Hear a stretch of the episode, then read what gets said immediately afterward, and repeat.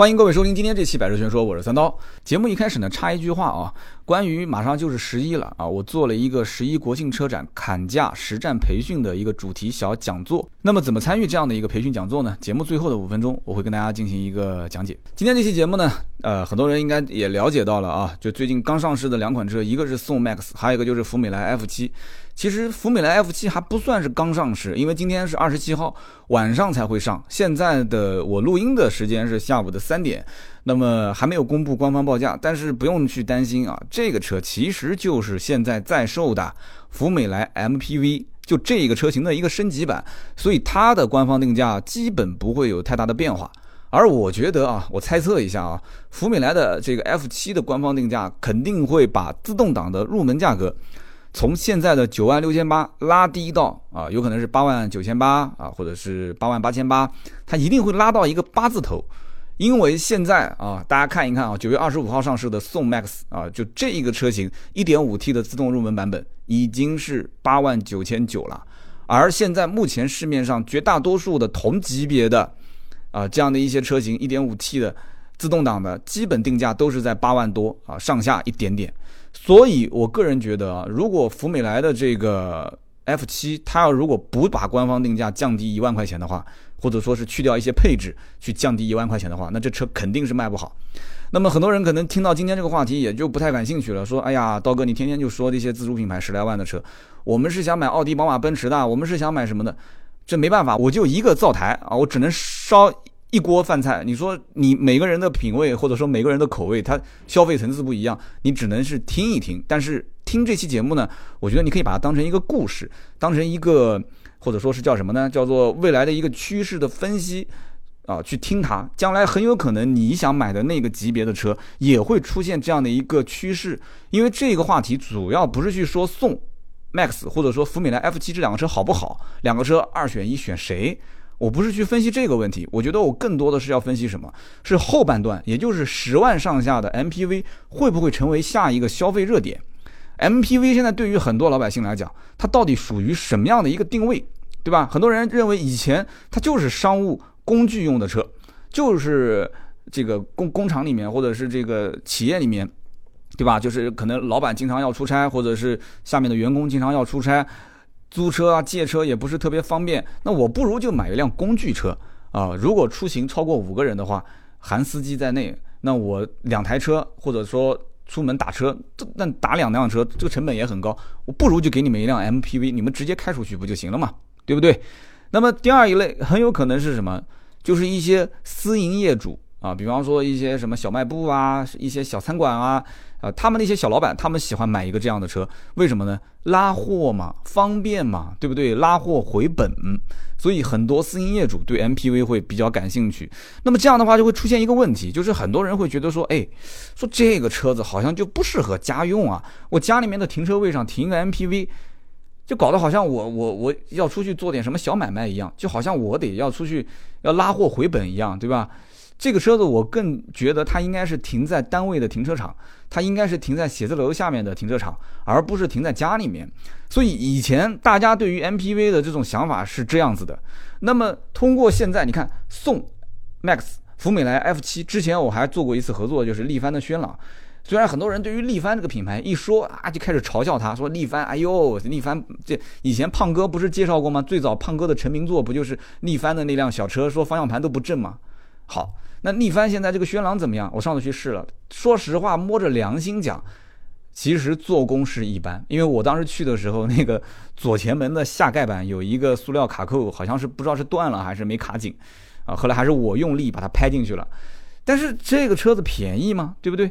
而且排量特别多，一点八、二点零、一点五 T，你可以任选，定价起步六万多块钱也不贵，一个 MPV。如果将来在很多老百姓十万的预算以内能买得起的话，这个市场会从量变到质变，会产生很多的一些化学反应，会出现一些很多的消费上的，现在不叫消费升级嘛？我其实我个人觉得升级这个东西啊，它有可能是越买越贵，但是也有可能是越买形式越多变。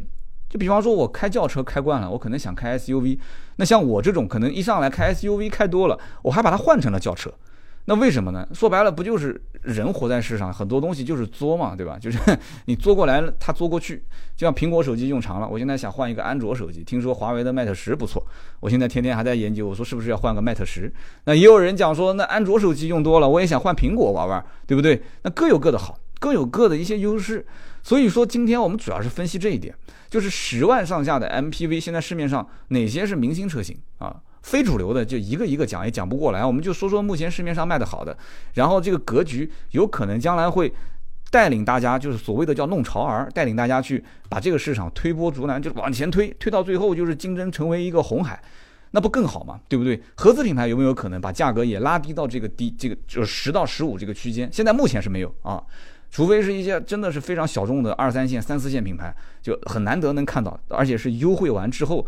大幅度的降完价，有可能能降到二十以内的区间，但是绝大多数的主流的合资品牌肯定是二十到三十，说甚至更贵啊，甚至更贵。所以今天我们就好好好好分析分析这件事情。那么一开口我们就说了五分多钟啊，那么还是要说一个口播广告啊，口播广告还是我们的金主啊，理财魔方。之前我们做过一期理财魔方的创始人的访谈，就是这个马老师，马老师是业内非常有名的理财方面的专家。也是非常推荐大家去听上一期节目，虽然是一个商业合作，但是我觉得干货还是非常多的啊。那么今天的这个口播呢，大家也很熟悉，人工智能已经深入到我们的生活，像特斯拉的自动驾驶、谷歌的韦莫、百度的 Apollo 都是汽车领域的应用。那么汽车领域外呢，我们知道有夏威夷的阿尔法狗、会写诗的微软小冰，当然还有智能投顾领域的理财魔方。理财魔方呢，通过人工智能把复杂的金融数据和模型简化，让每一个人呢都可以享受私人银行级别的专属的理财顾问服务，一键配置全球资产，监控全球市场，实时智能调仓，每笔投资在基金公司的官网可查，各大 APP 市场均可下载理财魔方。那么好，继续我们的今天的内容。刚刚说到了十万级别的 MPV 啊，很多人其实会说，我只要是买 MPV，我的定价肯定是不止十万。这一点我觉得是当下的很多人的一些主流的想法，要不就不买，要买我肯定是买啊二三十万，就是这样的一个级别的 MPV 啊，因为我这个车子不是说用个一年两年我就卖掉了，我是把它当成工具车来用。现在的消费升级是升级到什么样的一个位置了？就是但凡去买工具类的东西，你想一想，家里面的洗衣机、电冰箱啊，甚至你的灶台，甚至你的什么洗脸池这些东西，你肯定是希望它只要是工具类的，我就不会买差的，我一定要买品牌的，我一定要买有设计感的，我甚至为了它的设计感啊，为了它的这种造型，我愿意多花很多钱，但前提是这个一定是个品牌啊，是口碑非常好的品牌。所以 MPV 这一个车型，或者说这一个市场的准入的门槛，我个人觉得其实是挺高的。所以这也是为什么在很长的一段时间内，国内自主品牌不太愿意去碰啊 MPV 的这个市场。如果造价低了，那根本就没钱赚，我造这个车有什么用呢？甚至还砸了我的招牌，因为它是一个工具车。它这个工具车的属性跟传统的说家用轿车不一样。你说你家用轿车，它的使用量、使用的次数能有多少？很多人买辆车回来，可能一年都开不到一万公里啊！我的车就是开不到一万公里。但是你一辆 MPV 很有可能拉回来开，就一年就是十几万，甚至二十多万公里啊！甚至甚至这个司机是休息的，车子都不休息，就连轴转。那么这个对于一个品牌，它的所有的这个零部件的耐用程度，以及它的整个车辆的这种返修率啊，就它的质量的控制，会有非常高的要求。所以你又要马儿跑，又要马儿不吃草啊！你造一个十来万级别的 MPV，说质量非常可靠，又非常的耐用，又经济又省油，甚至配置还高。你现在又提出要求说不能造的像面包车啊，你得造的要有那么一些设计感。你让我感觉啊，开出去像一辆二三十万的车，那你这给厂家提的要求就就有点过分了啊！但是没关系，现在不是因为 SUV 市场是红海了吗？所以大家还是在想怎么去做细分人群。只要你肯掏钱，我就给你使劲造啊！哪怕现在不挣钱，不挣钱没关系啊！我将来把竞争对手全部给打死了，那我不就活下来了吗？那我再想办法怎么去升级我的品牌。哎，我升级我的品牌，把十万的这个级别把它提升到十五万，十五能提到二十万。其实我觉得啊，到目前为止，你看现在这些国内的自主品牌的 MPV 啊，不管我刚刚前面提到的宝骏七三零也好，还是说想跟宝骏七三零去单挑的长安的欧尚啊，欧尚的 A 八百，包括跟它同时去围剿宝骏七三零的什么车？长安的凌轩，其实这三个车就是一个车。啊，只不过错位竞争，先是推欧尚嘛，然后推了 A 八百，欧尚 A 八百，欧尚的 A 八零零其实就是比欧尚定位稍微高一点，两个车型的价格区间其实跟七三零是吻合的，啊，但是 A 八百更像是正面去打宝骏七三零的，但是这两个车属性其实跟七三零很相似，那么后来又上了个凌轩，凌轩我觉得它的属性其实跟七三零就不太像了，或者说跟他们自家的欧尚 A 八百跟欧尚也不太像。凌轩是更注重设计感。其实现在目前市面上我能看到的比较注重设计感的几个 MPV 啊，就十万上下的一个凌轩，还有一个呢就是自己把凌轩当成竞争对手的力帆的轩朗。力帆其实也很清楚，就是自己的品牌的力度可能比不上长安，但他自己肯定是不会这么承认的嘛，对吧？但是两个其实都是重庆的牌子啊，都是西部城市的一个呃所谓的这个竞争对手。所以你看，力帆轩朗、长安凌轩，连名字都有点像。这两个车是很明显是走这个设计路线的，都说自己是最美的 MPV 啊。就是他为什么要讲这句话，要把这个设计当成一个宣传口号放出去？其实说白了就是告诉你，我现在这个车不是面包车的路线，我是要让你们这些买轿车的人啊，手上有那么一些预算。不是特别多，但是呢，手动挡、自动挡都能开。你要能买手动挡的话，那更便宜，六万多块钱起步。你过来看看我们家的车啊，过来看看我们家的凌轩，看看我们家的轩朗怎么样？但是这些车你真正把它放到国内的十万的 MPV 里面去竞争的话，其实从配置上来看啊，或者说空间上来看，你去对比，其实还不是特别有优势。因为什么呢？我个人觉得就是这样。你要如果想要有设计，那你肯定要损失一些空间，或者是损失一些配置。你要想要有大空间、高配置，那你肯定要设计方面啊稍微的让一让步啊，你不能要求太高嘛，对不对？那你买个面包车，你不就是完全不要设计的嘛？那面包车你直接开回去，那空间足够大，对不对？那讲起来保值率也高啊。你将来你如果真的不去装货，你只不过平时载载人，你车子保养的好，那你这个车子将来放在二手车市场，你这个面包车卖得更快，哈。但是你会开个面包车天天在路上吗？家里面如果只有一辆车啊，这还是一个你的代步工具。那对不起，你可能你的诉求点不仅仅是载货载人，你还有一些社交符号啊，社交的属性在里面。所以，如何把一辆 MPV 设计的像那么一个比较有档次、有设计感的轿车，这是现在很多的品牌在考虑的一个问题点。你就像现在的宋 MAX，他自己就会说嘛啊，我们找的是奔驰的设计师、奥迪的设计师，底盘悬挂、外形设计，我们全部都是重新打造的。好，你看它的外形设计，他说我是最美的这个 MPV。那么前面轩朗刚刚说过自己是最美的 MPV，今天宋又说自己是最美的 MPV。我不知道今天晚上福美来 F 七啊，他会不会也说自己是最美的 MPV？那么这个美不美啊？你厂商自己说了不算，消费者说了算。消费者怎么说了算呢？键盘车神说了也不算，就是付钱的那个人说了才算。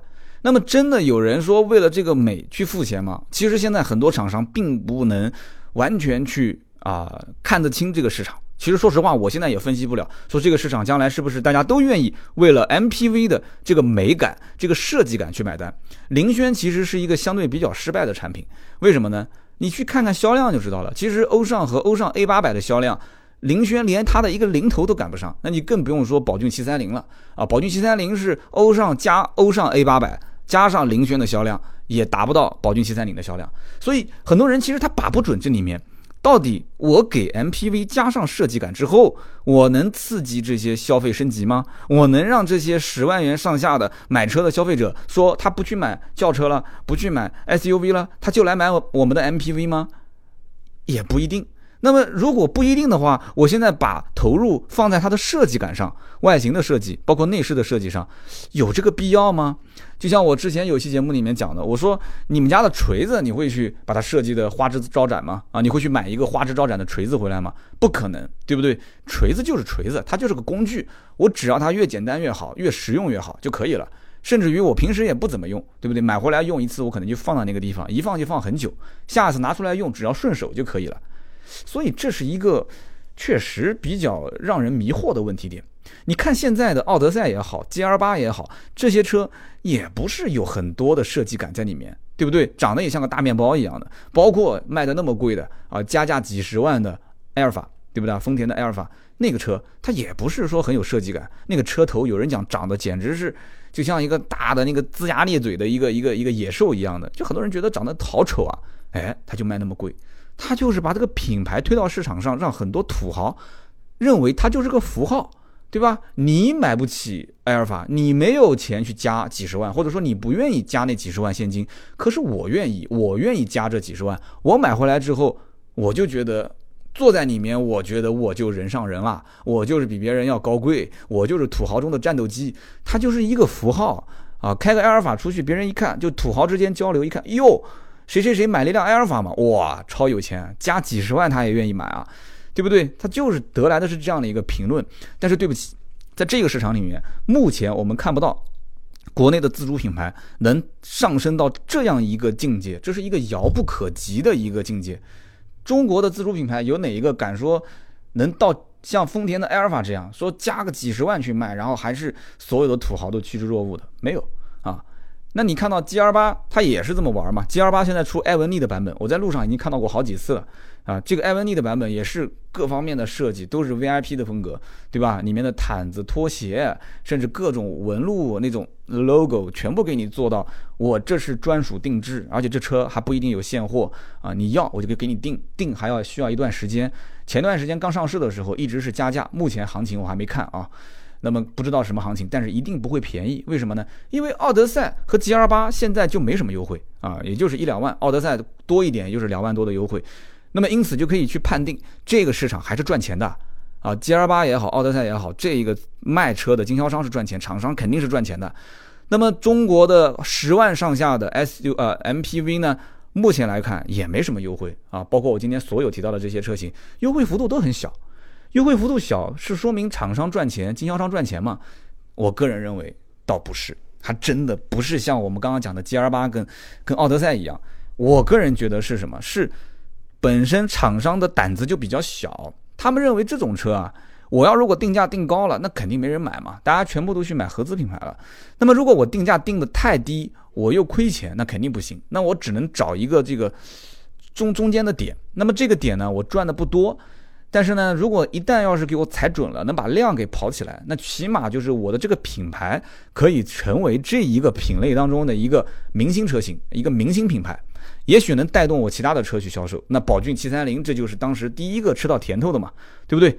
那么长安的欧尚，这也是紧跟着也吃了不少甜头。那么现在我们再看看其他的一些车，好像奇瑞啊、比亚迪一直都没有进入到这么低的价位市场里面。那么好，现在比亚迪跟进了啊，比亚迪的宋 MAX 这个车跟进啊，起步也很便宜，七万多块钱，一点五 T。那么这个跟进，我刚刚讲了，宋 MAX 最大的让我感觉到这个趋势就是它的设计。它的设计开始往这里面去投入了，那么将来很有可能在市场上，它吸引的就不一定是像我刚刚前面说的什么企业里面的要把它当成一个商务工具车啊，安排出差啊，呃，老板平时五个人以上的这种呃就路途啊，他可能需要用这个车，也不是一些小老板说拉货回本啊，私营业主啊，很有可能送 Max 这些车的车主，他就是买回来停在自己家的停车位上。啊，所以这就是我要讲到的这一点。就以前可能 MPV 啊，它就像那些互联网创业的公司，创业之前它的商业模式先要想清楚一点，我到底是 To B 还是 To C 啊？就这个很关键啊，对不对？我是 To B 还是 To C？什么意思呢？就我要如果是服务那些商户，服务那些企业级的客户，那我的这个产品的属性就得是功能化，功能化啊，功能越多越好，越直接越好，越方便越好。啊，能满足他的这个需求点，那是最好，对不对？这个功能的多，还不是说无限的多，就是每一个功能都能切中你商户的这些想要的点，那是最完美的。那如果你要是 to C 的话，就是这个你的创业开发的商业模式，这个软件它是针对普通老百姓，那对不起，你需要有包装，你需要有宣传，你需要有内容，你需要有粘性。你要如果没有粘性，那么多的 C 端用户，手机上那么多 APP，我凭什么留你这个 APP 呢？你说是不是？你要有粘性，所以说这一点，我觉得 MPV 啊，按我来看，它以前就相当于是 To B 的这些市场人群，它就是 To B 的，它是针对那些商业用户。但是现在很多人开始转变这个思想啊，包括 GR 八，它现在开始做定制版啊，GR 八的艾文利的版本。那这种版本，我觉得它其实也是在尝试 To C，就是说什么样的人去定制？那有些土老板，你说定制这个车给员工出去出去跑长途，怎么可能呢？对不对？买个艾文利的这个版本的 G R 八回来，我想百分之八十以上肯定是老板或者是副总以上的人出差才能用。那平时底下的销售，你天天开个艾文利出去出差啊？我倒觉得应该没有哪个哪个工厂、哪个哪个哪个公司会那么奢侈吧？对不对？所以这也是相当于是 to C 了。那么奥德赛目前可能相对还没有去去动用这一步，因为本田本身就比较保守。但是我觉得早晚也会这么玩嘛，对不对？埃尔法其实是最典型的 to C 的一个做法。埃尔法，你说工厂老板买一个埃尔法，说给员工跑长途，那怎么可能呢？哪个公司？我我到目前为止只知道一家公司啊，叫叫是做油的，我就不说了，大家应该都知道啊，就是这种做油的公司，他是超级有钱，买个埃尔法，然后给员工出去出差。那除此之外，我到现在还没听说过有哪个公司能大气到这种程度，所以都是 to B 的啊，to C，我相信将来有可能一开始的兴起就是这种十万元上下的。MPV，它就是 To C 嘛，这个 C 其实有的是大 C，有的是小 C，就像 To B 有的是大 B，有的是小 B。那么什么意思呢？有的大 B 可能就是一些连锁型企业啊，一种大的全国各种那种分支机构，它就是这种车辆的需求点，一买就是买几十辆。那么小 B 它有可能就是什么？就是一些像我们刚刚讲的小商户啊，个体营业营业人员。那么我刚刚讲的这个 C 其实跟这个 B 是有点重叠的。小 C 大 C 大 C 是什么呢？大 C 其实它就是带商用带家用，它对这个车的需求度和它的这个使用率都非常的高。那么小 C 端用户是什么呢？我个人觉得就是这个车的使用率没有那么高，而我买它可能我对它的功能性和它的设计感，我都有这样的一些需求点。我觉得其实这一部分的小 C 才是决定着现在就是十万元上下啊有设计感。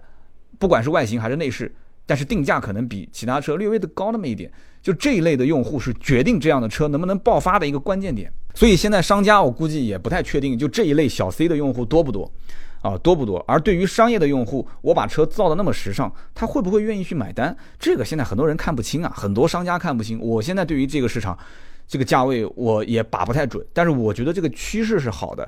那么也就是说，你的这种设计感，将来不停的去迭代、去演化，然后你的产品的这个竞争越来越激烈之后，就环境越来越激烈，你产品不停的要，呃，升级你的配置，升级你的内饰的这种豪华程度，然后你的外形在不停的迭代，变得越来越紧跟当下的时尚。那我相信，这种十到十五万的区间的 MPV 啊，将来会再次迭代。现在不是十万上下吗？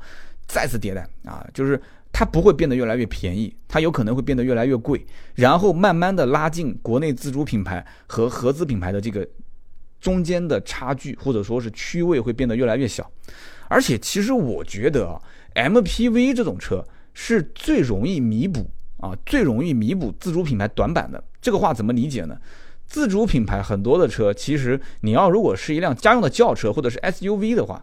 那很多的一些车评人啊，或者自己你老司机去开这个车，你会说，哎呀，这个车变速箱没有合资品牌调教的那么的积极啊，换挡比较的缓慢啊，不是特别的舒服，然后换挡的顿挫感很强，然后驾驶起来呢，转弯的极限也没有那么强啊，也没有那么的呃有质感啊，转向的精准度也没有那么的精准。但是你说你买一辆 MPV，你会有这些要求吗？对不对？就是以舒适为绝对的取向啊，底盘调教也好，转向舒适度也好，还是怎样，车内的安静的程度也好，所以呢，厂商就可以在这些这些地方去加强它的一些长处，也可以在它的整个的底盘调教啊，或者说是呃整个车内的静音环境方面去做突出的重点的，就是去调教它。那么这样的话，那中国人其实造车大部分的问题点不就是出在变速箱嘛，对不对？不就是出在这些平台的开发上面嘛？不像国外的那么先进，说还有一些模块化的平台，然后不停的去延伸出一些新车型。MPV 也不需要你不停的延伸新车型，你一个品牌当中有那么一款 MPV 啊，或者说呃大小你分成两款 MPV，我觉得就 OK 了，就 OK 了。所以将来啊，在国内的自主品牌当中出现这样一个十五万上下的 MPV，甚至出现十五到二十上下的啊，甚至是插电式混合动力或者说是电动的 MPV，这种可能性都有。但是 MPV 做电动，这又是一个话题了，这也是我想说的。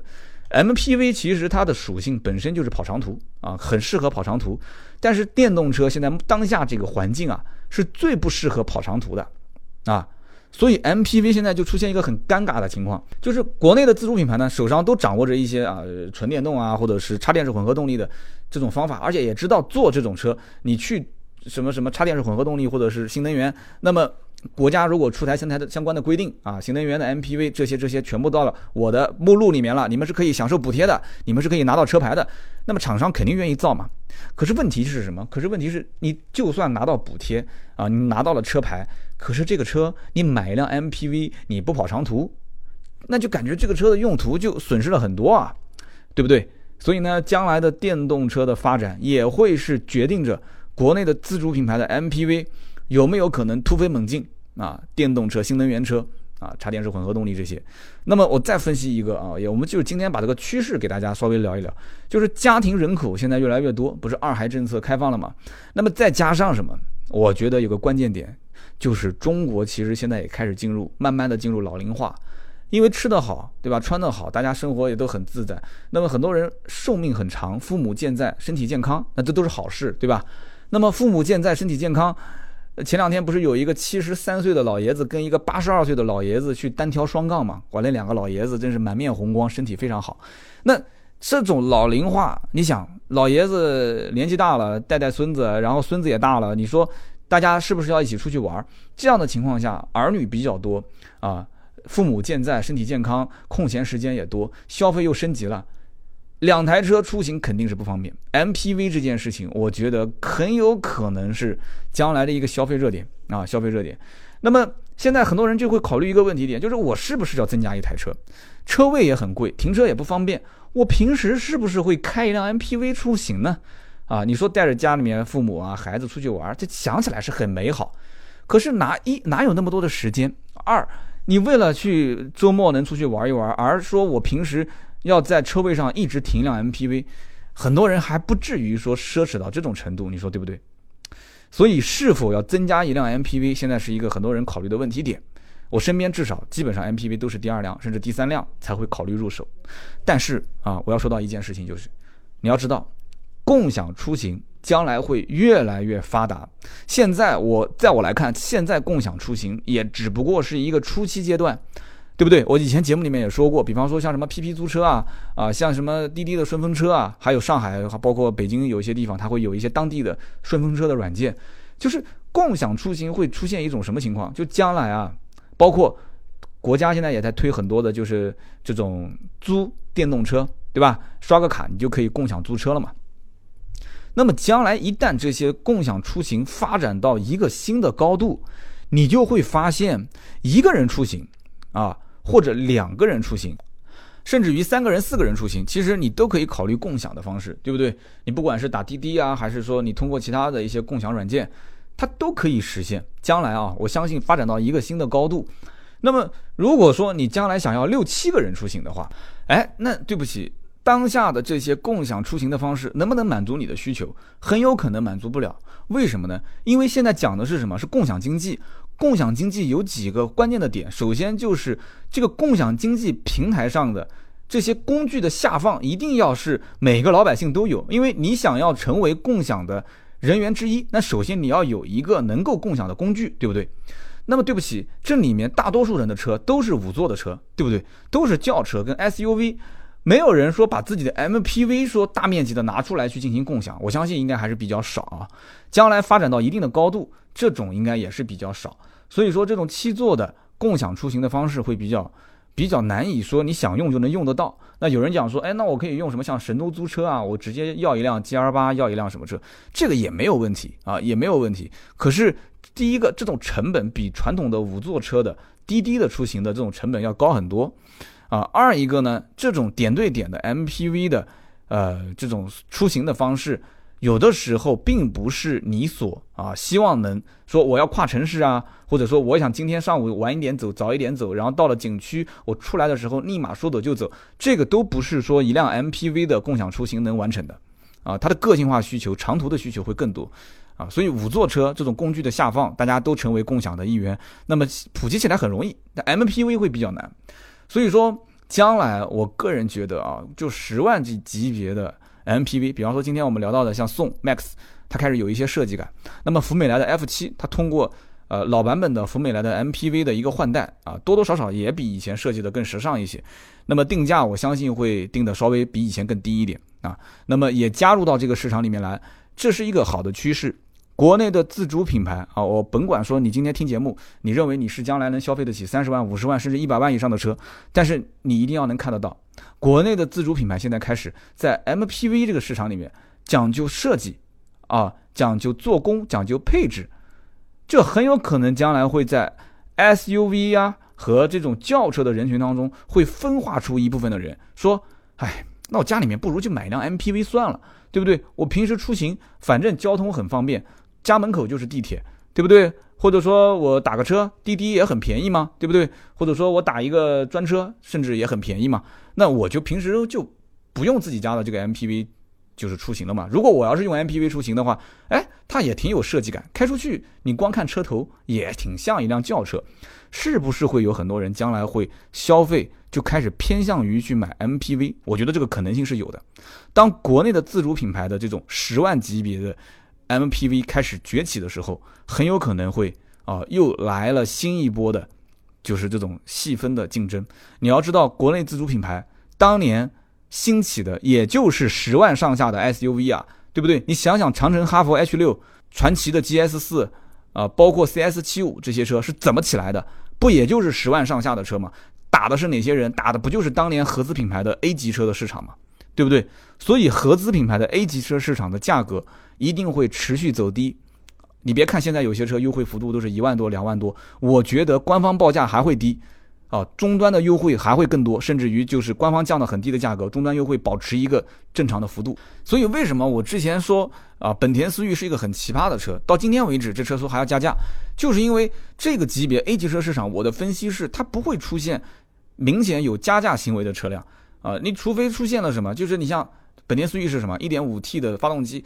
就严重短缺，产能不足，再加上很多人是本田的死忠粉丝，这个车的定价，你说跟 A 级车现在合资品牌比起来的话，好像性价比还不错，对吧？因为大家定价都是在十二三万往上跑。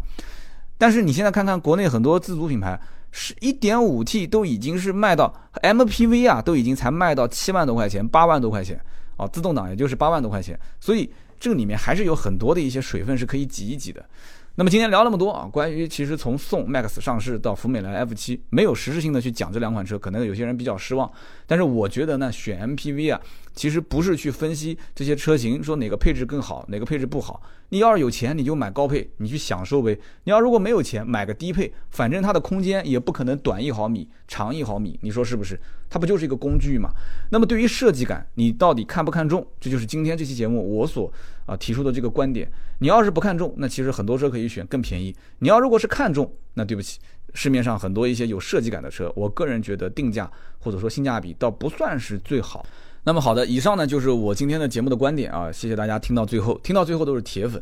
九月二十九号呢，我会开一个小讲座。这个小讲座呢是在什么地方呢？大家只要有微信都能进入直播间去听我的这么一个小的讲座。我其实一直也是想尝试性的做一些小的培训啊，或者是讲座啊。这一期讲座的话题是什么？因为为什么放在九月二十九号呢？就是十一车展、十一国庆车展的砍价实战培训。我相信很多人或者很多人身边的人啊，会在十一期间呢选择去买车。那么呢，这个话题如果有刚需的朋友，大家就可以进来听一听。如果你没有这个刚需呢，我觉得也就没必要过来听了。为什么呢？这是一个收费的课程啊，收费课程，费用也不高，九块九啊。但是时间呢，在一个小时左右，应该只会长不会短。因为呃，一直是在芬达上帮大家去做这个付费的去问答嘛，就是有的人有一些买车的个性化的问题，比方说像问价格啊，啊，包括问一些车辆的相关的细节问题。那我回答下来之后，发现很多人是重复的，然后很多问题呢是比较有有有一致性，包括有一些人他有一些汽车同行啊，就是销售他职场上的问题。那我觉得其实开一个互动的课程，一个小讲座，啊，帮大家在一起去做一个集中的培训，这样的话我觉得是比较好。那么这个到底有多少人来捧场？我觉得不关键啊，关键是这个话题是一直能留存在那个地方，相当于我也是做了一档小节目了。那么怎么样去报名呢？微信订阅号大家打开啊，搜索“百车全说”，在右下角有精品课程啊，右下角有精品课程，你点进去就可以看到了。那么二十九号的晚上八点呢，你进到这个直播间就可以跟我进行啊文字的互动。那么今后我们每一周啊，如果是觉得做的还是不错的话，也。效果比较好，那么我们就每一周定期会做一到两场这样的培训。感兴趣的话，你就关注我们的微信、微博，包括我们的节目当中也会跟大家去说啊，什么时间我们开什么样的课，什么样的话题。那么这样的话有一个互动性，就不像这个节目，那我想好什么话题呢？我说你听。那么在这种直播互动的环境当中呢？大家也不要闲聊天，因为都是付费进来的，所以我们就针对一个话题把它说透。大家有什么问题呢？在这个小课堂里面或者小讲座里面，你问问清楚啊。我们一个多小时的时间当中，我们把它尽量解决到位就 OK 了。那么每一周我们去做一些小的话题讲座，这样的服务，如果大家觉得可以，我们就长久的把它做下去。所以我不知道在我们节目当中有多少这些爱真求知的小伙伴啊，但是这种音频的形式有多少人能真正接受？呃，这个是需要。探索一下的好，那么今天这期节目呢就到这里啊，感兴趣可以搜索我们的微信、微博“百车全说”，看一看我们开的这个小课程。好，我们下期接着聊，拜拜。